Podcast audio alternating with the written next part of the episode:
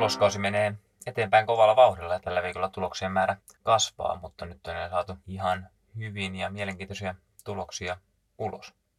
Minun nimeni on Olli Koponen ja tervetuloa mukaan tähän tuloskausi podiin. Käydään nopeasti ihan markkinatilannetta tässä läpi ihan hirveästi viikossa ja kerennyt muuttumaan, mutta ihan mielenkiintoisia liikkeitä on nähty. Ehkä niin kuin yksi semmoinen huomioitettava seikka on, että, että hyvinkin vahvasti nyt viime aikoina vetänyt Nasdaq-indeksi kääntyi viime viikolla huipustoa alaspäin ja laski lopulta yli kolmalla prosentilla viikossa. Sitten taas muut indeksit pärjäsivät selvästi, selvästi paremmin. Näin ehkä niin kuin ensimmäisiä merkkejä tästä teknologia-osakkeiden pienestä hiipumisesta saatu. Tämä lasku alkoi vielä niin kuin näiden tärkeiden, tärkeiden Netflixin ja Teslan tulosten jälkeen. tulokset osoittivat aika lailla, että ne, ne odotukset ovat ehkä niin kuin viimeaikaisen kurssinousun perusteella ää, luotu liiankin korkeaksi tietyille yhtiöille, että hyvästä tuloksesta huolimatta niin osakkeet laskivat aika, aika roimasti.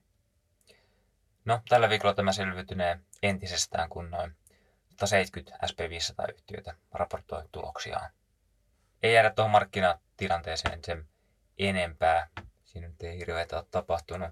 Tällä viikolla on totta kai sitten Fedi kokoustaa ja EKP kokoustaa, että siinä mielessäkin saadaan niistä uutta tietoa ja sekin, sekin voi totta kai sitten heiluttaa, heiluttaa markkinaa. Niitä odotuksia vähän viime viikolla käytiin läpi. Mennään tuon SP500 sen tuloskauteen, miten se on tähän mennessä mennyt. Jos viime tuloskausi lähti hyvin liikkeelle, niin tämä on lähtenyt ehkä vähän mollivoittoisesti. Et, et hieman odotuksia heikommin lähtenyt liikkeelle. Et kun noin 20 prosenttia oli Faxetin datan mukaan raportoinut tuloksensa, 75 prosenttia näistä oli ylittänyt ennusteet. Ää, tämä on kohtuullisen lähellä historiallista tasoa. Ää, viiden vuoden ää, historialla keskiarvo on noin 77 prosenttia, että 70, että lähes 80 prosenttia ylittää, ylittää nuo odotukset ja 10 vuoden tasolla historiallinen taso on ollut noin 73 prosenttia. Aika lailla näiden väliin tuo nykyinen Q2 75 prosenttia jäi. Tai on tällä hetkellä jäänyt Kokonaisuudessaan tulokset ovat olleet noin 6,4 prosenttia yli ennusteiden, mikä on myös kohtuullisen lähellä tuota historiallista suoritustasoa. Et viiden vuoden, viimeisen viiden vuoden aikana äm, noin 8 prosentilla tulokset on ylittäneet ennusteet, kun taas sitten 10 vuoden aikajanana oli noin 6 prosentilla. Eli, eli siinä 10 vuoden keskiarvossa ollaan, mutta viimeisen viiteen vuoteen verrattuna niin, on ollut hieman heikompi tuloskausi Yhdistetty ennuste odottaa nyt tulosta laskevan Q2 9 prosentilla, kun tuloskauden alussa odotukset olivat Faxetin datan mukaan noin 7 prosentin laskussa. Eli selkeästi niin kuin heikompaa suuntaa menty tuossa ensimmäisen pari viikon aikana.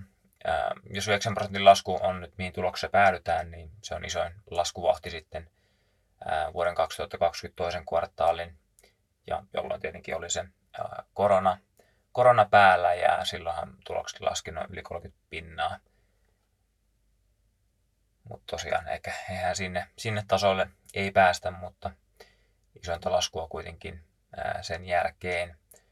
Tämä on myös todennäköisesti kolmas perättäinen laskukvartaali Jenkeissä.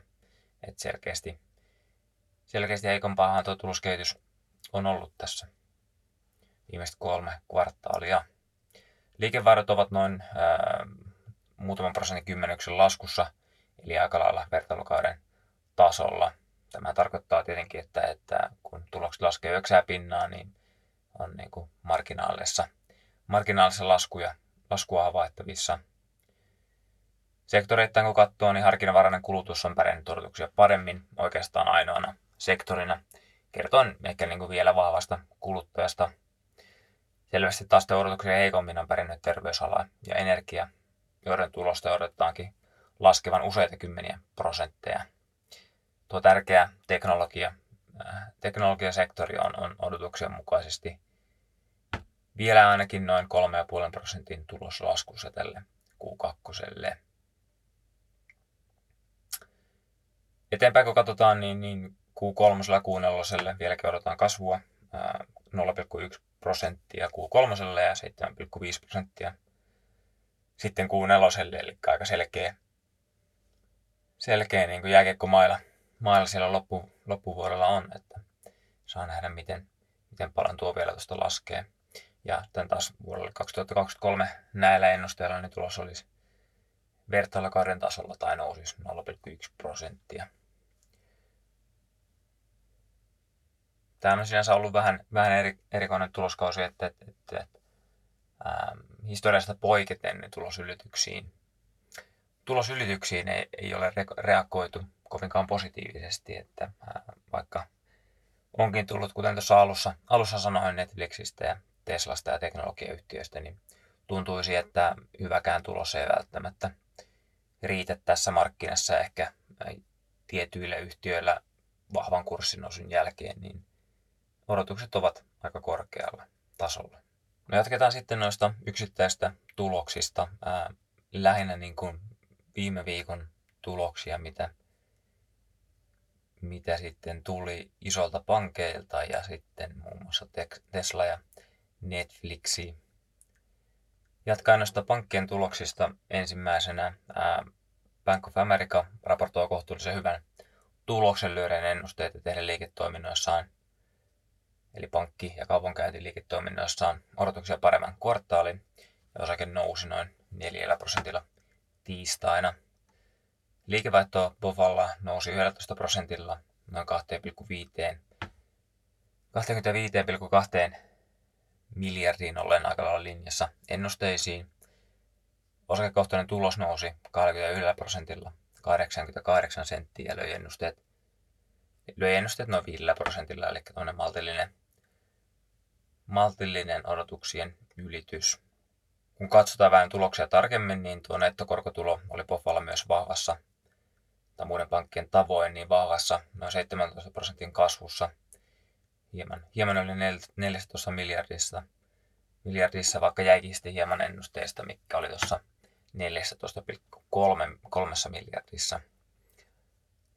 Tästä hyvästä korkotulosta kuitenkin huolimatta, niin tulosylitykseen Pofan vei etenkin tuo kaupankäynti liiketoimintojen vahvuus, tämä FICC, kaupankäynti ja sekä osakkeiden kaupankäynti. Molemmat löivät ennusteet kertoen paremmasta aktiviteetista markkinoilla. Myös globaali pankkitoiminta mukaan lukien investointipankkiliiketoiminta kasvoi vahvasti vertailukaudesta.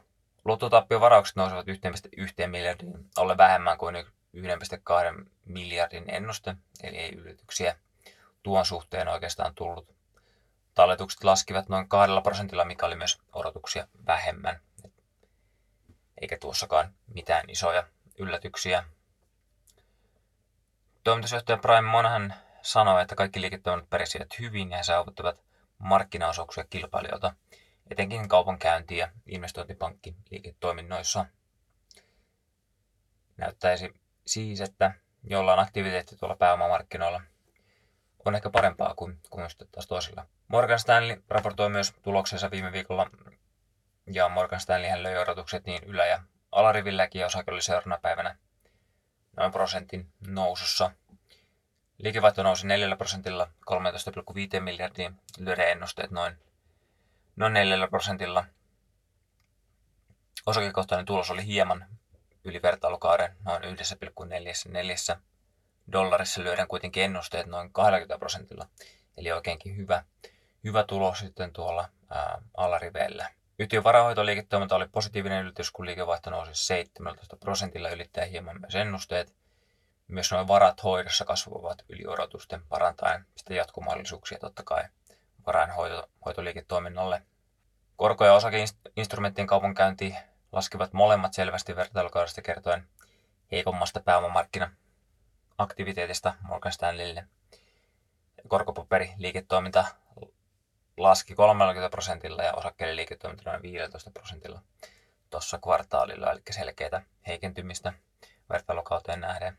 Positiivista kuitenkin myöskin Morgan Stanleyllä oli, että investointipankkitoiminta oli vertailukauden tasolla ja päästiin kuitenkin niin odotuksiin. Sitten taas muilla pankeilla vahvaa kasvua ja tulosylityksiä tuonut korkotulo kuitenkin jäi Morgan Stanleyllä ennusteesta, mikä selvästi erottaa pankin tuloksen tuloksen muista. Korkotulla tuli noin 2 miljardia, kun odotus oli 2,4 miljardin tasolla, kuten myös sitten viime vuoden taso oli tuossa.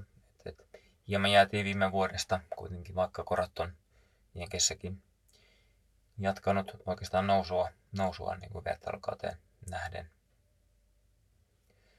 Lisäksi yhtiön luottotappiovaraukset nousivat jopa 60 prosentilla, kun yhtiö joutui tekemään varauksia kiinteistöjen lainoista. Että tästä on nyt ollut vähän, vähän puhetta ja huolta siitä, että miten, mistä, se, mistä ne ensimmäiset kengät alkaa tippumaan näissä niin kiinteistölainoissa ja kaupallisten kiinteistöjen omistajilta. Ja tuossa nyt ehkä ainakin ensimmäisiä merkkejä Morgan Stanleyltä, että hieman ehkä siellä haasteita saattaa olla noissa lainoissa ja luoto, luotoissa. Morgan Stanleyn toimitusjohtaja James Coleman kuitenkin sanoi tuloksen olevan hyvä haasteellisessa makroympäristössä. Se nyt on tullut monen, monen toimitusjohtajan kommentissa esille, kuinka, kuinka haastava ympäristö tällä hetkellä on. En tiedä, pestäänkö sillä vaan omaa selkää, selkää vai onko se tilanne oikeasti niin haastava, menee tiedä. Tietenkin niin kvartaalin alussa Morgan Stanley näki heikompaa aktiviteettia markkinoilla. Ehkä tähän velkakriisiin sitten liittyen, mikä Jenkeissä tällöin aiheutti paljon porua. Mutta aktiviteetti on sitten ruvennut parantumaan, eikä tuo velkakriisi käynyt ihan hirveitä väristyksiä sitten loppujen lopuksi aiheuttanut, vaikka pörssien piti laskea aika monta 10 prosenttia. No jos Poffa ja Morgan Stanley oli vielä ihan hyviä, tuli sieltä vielä yksi vähän isompi pankki, nimittäin Goldman Sachs, joka alitti kyllä aika selkeästi riman. Goldman Sachsin liikevaihto laski 8 prosentilla 10,9 miljardia, mikä löi hieman 10,5 miljardin ennusteen, mutta tästä hyvästä liikevaihdosta huolimatta, niin osakekohtainen tulos laski jopa 60 prosenttia vähän päälle kolmeen dollariin. Odotukset jäätiin vain kolmella prosentilla, joten markkina on kohtuullisen hyvin ohjattu oikeaan suuntaan kvartaalin aikana ja pyritty laskemaan odotuksia, mutta aika selkeä, selkeästi niin kuin tulos on kuitenkin menossa vähän väärään suuntaan. Kolmannen nettotulos oli poikkeuksellisen alhainen ja heikoin kuuteen vuoteen koronapandemia pois lukien. Ja oman pääoman tuotto 4 prosentissa oli heikoin isompien USA-pankkien joukosta. Yhtiön kaupankäyntiliiketoiminta, joka laski 14 prosenttia, ja investointipankkiliiketoiminta heikko suoritus sekä kuluttajaliiketoiminnan tämmöisen ehkä virittelyn tai ensi, ensi investointien tappiot ja tuloksen heikolle tasolle.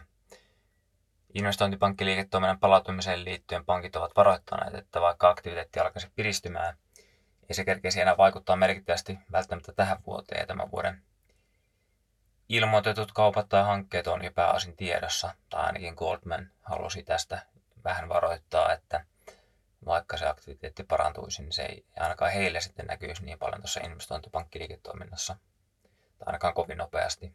Muillahan se on ihan hyvin näkynyt. Myös varahoitoliiketoiminta Goldmanilla jäi odotuksista ää, ollen noin kolmessa, kolme, miljardin, kolme miljardin tasolla tuo liikevaihto. Luottotappion ei ollut isoja yllätyksiä Goldmanilla, oli noin 600 miljoonaa. Mutta sitten taas, kun mennään tuohon kulupuoleen, niin siellä oli pieniä, pieniä poikkeuseriä, sillä yhtiö alaskirjasi tästä puhutusta kuluttajalusta liiketoiminnasta niin liikearvoa 500 miljoonalla ja myös alaskirjauksia tehtiin kiinteistösijoituksiin noin 500 miljoonalla. Ää, eli tuommoinen miljardi NS-poikkeus eriä tai alaskirjauksia ää, liiketoiminnasta. Eli kaikkiaan tulokset en voi sanoa merkittävästi hirveästi mitään hyvää. Kaikki liiketoiminnat oikeastaan pärjäs vähän heikommin kuin odotettiin. Ää, ja vaikka niin luottotappiovaraksissa ei ollut hirveitä, hirveitä tota, yllätyksiä, niin tuo, etenkin tuo niin kuluttaja alusta liiketoiminta, mitä on yrittäneet saada pystyyn, että sieltä joudutaan vielä tuommoinen 500, 500 ää, alaskirjaus tekemään tässä vaiheessa, niin ei ole kyllä kovin, kovin hyvä, hyvä merkki, että he saisivat sitä kuluttajaliiketoimintaa merkittävästi tässä ää, käynnisteltyä. Goldman kuitenkin kommentoi, että he näkevät tällä hetkellä joitain merkkejä pääomamarkkinoiden avautumisesta. Volyymit siellä ovat kuitenkin alle pitkän aikavälin tasojen yhtiön mukaan, tarkoittaen tietenkin sitä, että palautuminen ei ole ehkä kovin nopeaa. Investointipankkitoiminta yhtiön toimitusjohtajan mukaan on tällä hetkellä aktiviteetiltaan hiljaisinta 10 vuoteen. Siitä voi olla ehkä vaikea laittaa kovinkaan paljon heikommaksi, se on sinänsä ihan positiivista tai voi nähdä positiivisena asiana. Yhtiö myös näkee jonkin verran aktiviteettia osakemarkkinoilla, esim. IPO-toiminnassa ja M&A-toiminnassa. Kolmannen osake oli heikon tuloksen jälkeen noin pinnan laskussa päättäen kuitenkin noin 4 prosentin nousuun. Ehkä vähän niin kuin parempien, parempien yhtiön kommenttien ja orastavien valonpilkahduksen vuoksi. Ehkä niin kuin tässä herääkin sellainen kysymys, että alkaako tuo Goldmanin tulos Goldmanin tulos ja tehdä jonkinlaisia pohjia tässä, että voiko se mennä enää hirveästi heikommalle tasolle.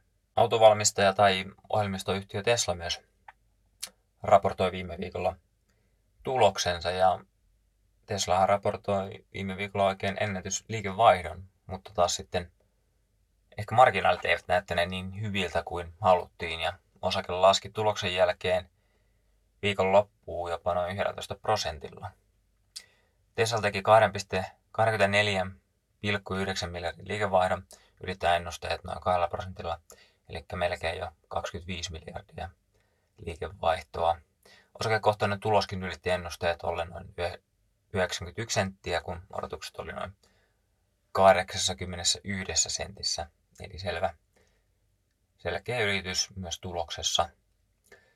Vapaa kassavirta oli kuitenkin vain yhden miljardin kun odotus oli noin 2,2 miljardia. Kuitenkin niin kun Teslasta puhutaan, mikä on ollut kassasyöppö useita vuosia ja pystyy kuitenkin kvartaalilla miljardin tekemään kassa, kassavirtaa, niin, niin ihan hyvä suoritus omasta mielestä kuitenkin. Mutta marginaalit pettivät, kun yhtiön bruttomarginaali jäi 18,2 prosenttiin. Korotukset oli noin 18,8 prosentissa merkittävästä pettymyksestä ei nyt ehkä voi puhua, mutta ehkä odotukset olivat kovat vahvan kurssinousun jälkeen. Markkinat jäävät ennusteesta hinnanalennusta ja investointien takia. Yhtiö yrittää saada uutta, uutta akkua tässä pihalle, tai uusia akkukennoja pihalle, ja myös sitten Cybertruck pyritään saada tuotantoon, tai nyt tuotantoon vähän paremmalla vauhdilla. Ilmeisesti ensimmäinen auto on jo linjastosta tullut Texasissa, tai näin Näin ainakin tämmöisen uutisen muistaakseni näin. Liikevaihdon kasvu tosiaan vauhdittui, mutta marginaalit eivät ehkä pysy samalla tasolla, tasolla perässä. Tuosta bruttomarginaalista, kun mennään alemmas, alemmas tota, niin operatiivinen marginaali laski 9,6 prosenttiin, eli noin 5 prosenttia alle vertailukauden. Eli aika selkeä, selkeä lasku noissa marginaaleissa. Elon Muskin mukaan automaatio kuitenkin korjaa marginaalit jossain vaiheessa ja saa nämä luvut näyttämään tyhmiltä, tai ehkä nämä huolet näyttämään tyhmiltä tässä vaiheessa. Se on varmasti voi olla ihan mahdollista jossain vaiheessa. Yhtiö myös kommentoi, että Q3 tuotannon vauhti hieman hiipuu tehdasinvestointien vuoksi ja yhtiö odottaa noin 1,8 miljoonan auton toimitusta tänä vuonna, kun aikaisemmin se oli noin 1,9 miljoonaa. Jos marginaalit pettivät, niin myös ehkä se niin kasvu vauhti saattaa pettää tässä niitä odotuksia, mitä tässä ehkä yhtiölle oltiin ladattu ennusteiden ulkopuolelta. Tuotanto ei tule olemaan niin nopeaa ja sitten myös marginaalissa voi olla vielä vähän painetta näiden hinnan allennusta ja myöskin sitten näiden investointien takia, mitä tässä nyt loppuvuonna varmaan Cybertruckin ja akkujen osalta tehdään. Kaiken kaikkiaan kuitenkin tulos oli ihan ok, ok hyvä, vaikka marginaalit noista ennusteista hieman jäikin. Eh, Mutta sitten taas kovat odotukset eivät täyttyneet, mikä sitten laski osaketta loppuviikosta viikosta yhdessä hieman ehkä happaman sentimentin, mikä olla markkinoilla ylipäätänsä oli. Netflix raportoi myös viime viikolla tuloksensa, joka johti osakkeen 10 prosentin laskuun viime viikon loppupuolella. Eli samaa, samaan suuntaan kuin Teslakin meni.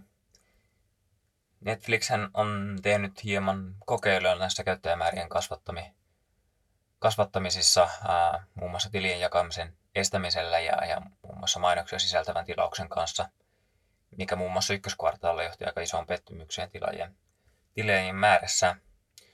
Nyt kuitenkin yhtiö raportoi oikeinkin hyvän tuloksen ja tuloksen julkistamisen jälkeen perjantaina kuitenkin 10 prosentin laskussa. Osakekohtainen tulos nousi noin 3 prosentilla 3,3 dollariin, ylittäen odotukset jopa 15 prosentilla. Liikevaihto oli myös noin 3 prosentin nousussa 8,2 miljardissa, vaikka tämä jäikin sitten ennustetusta 8,3 miljardista, mutta kuitenkin aika marginaalisesti tuo liikevaihto jäi. Marginaali- ja kulutehokkuus, kulutehokkuus ovat näin siis olleet odotuksia parempia. Operatiivinen marginaali oli 22,3, kun odotettiin 19,8 19,1 prosentin marginaalia, eli tuommoinen 3 prosentin marginaalipiitti. Ja myös vertailukauden noin 20 prosentin marginaalista noustiin 2 prosentilla. Eli aika selkeä, selkeä marginaali ää, ylitys, sekä, joka johti myös sitten tuohon, että tuo tulos oli noin 15 pinnaa odotuksia parempia. Positiivista on myös, että vapaata kassavirtaa tulee edelleen ovista ja ikkunasta, kuten Q1 nähtiin. Netflix teki 1,3 miljardin kassavirtaa, kun vuosi sitten sama luku oli vain 13 miljoonaa. Ja ennustekin oli nyt vain 542 miljoonaa. Eli yli 100 pinnaa tuo vapaa kassavirta ylitti tuon ennusteen.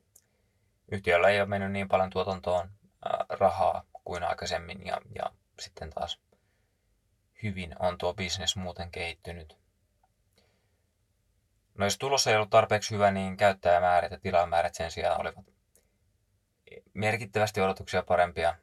Tilaajien, tilaajien, tilaajien määrä nousi jopa 5,9 miljoonalla, kun viime vuonna tilaajia lähti lähes miljoona. Ja odotukset olivat noin 2 miljoonan kahdessa miljoonassa lisätilaajassa, joten ennusteet tässä lyötiin lähes 200 prosentilla. Alueittain tilaajamäärät löivät läpi lähes joka paikassa, etenkin EMEAN alueella, eli Eurooppa lähi Afrikka-alueella. Ja kesätuotanto ainakin täällä Eurooppa, Euroopassa on ollut ihan mielenkiintoista kaiken maailman tennis- ja pyöräilydokumentteja, mitä, mitkä on varmaan jollain tasolla siivittäneet tota, ainakin omasta omalta tasoltani, mikä on myös sitten voinut lisätä muiden kiinnostusta, mutta etenkin ehkä nuo toimet käyttäjien supistamiseen tai että kuinka monta käyttäjää per, voi olla per tilaus, niin ovat varmaan tuottaneet tulosta ja lisänneet käyttäjiä. Kuitenkin ehkä sitten tuo yhtiön tila- tai käyttäjämäärien tuplaantuminen yli ennusteiden yhdistettynä ennusteesta jääneeseen liikevaihtoon ei ole kovin hyvä yhdistelmä pidemmälle ajalle mietittynä. Yhtiö saa lisäkäyttäjiä nyt lyhyellä aikavälillä helposti, kun jo ennen palvelua käyttäneet ottavat omia tilejä, mutta saa niistä selvästi vähemmän liikevaihtoa kuin aikaisemmin.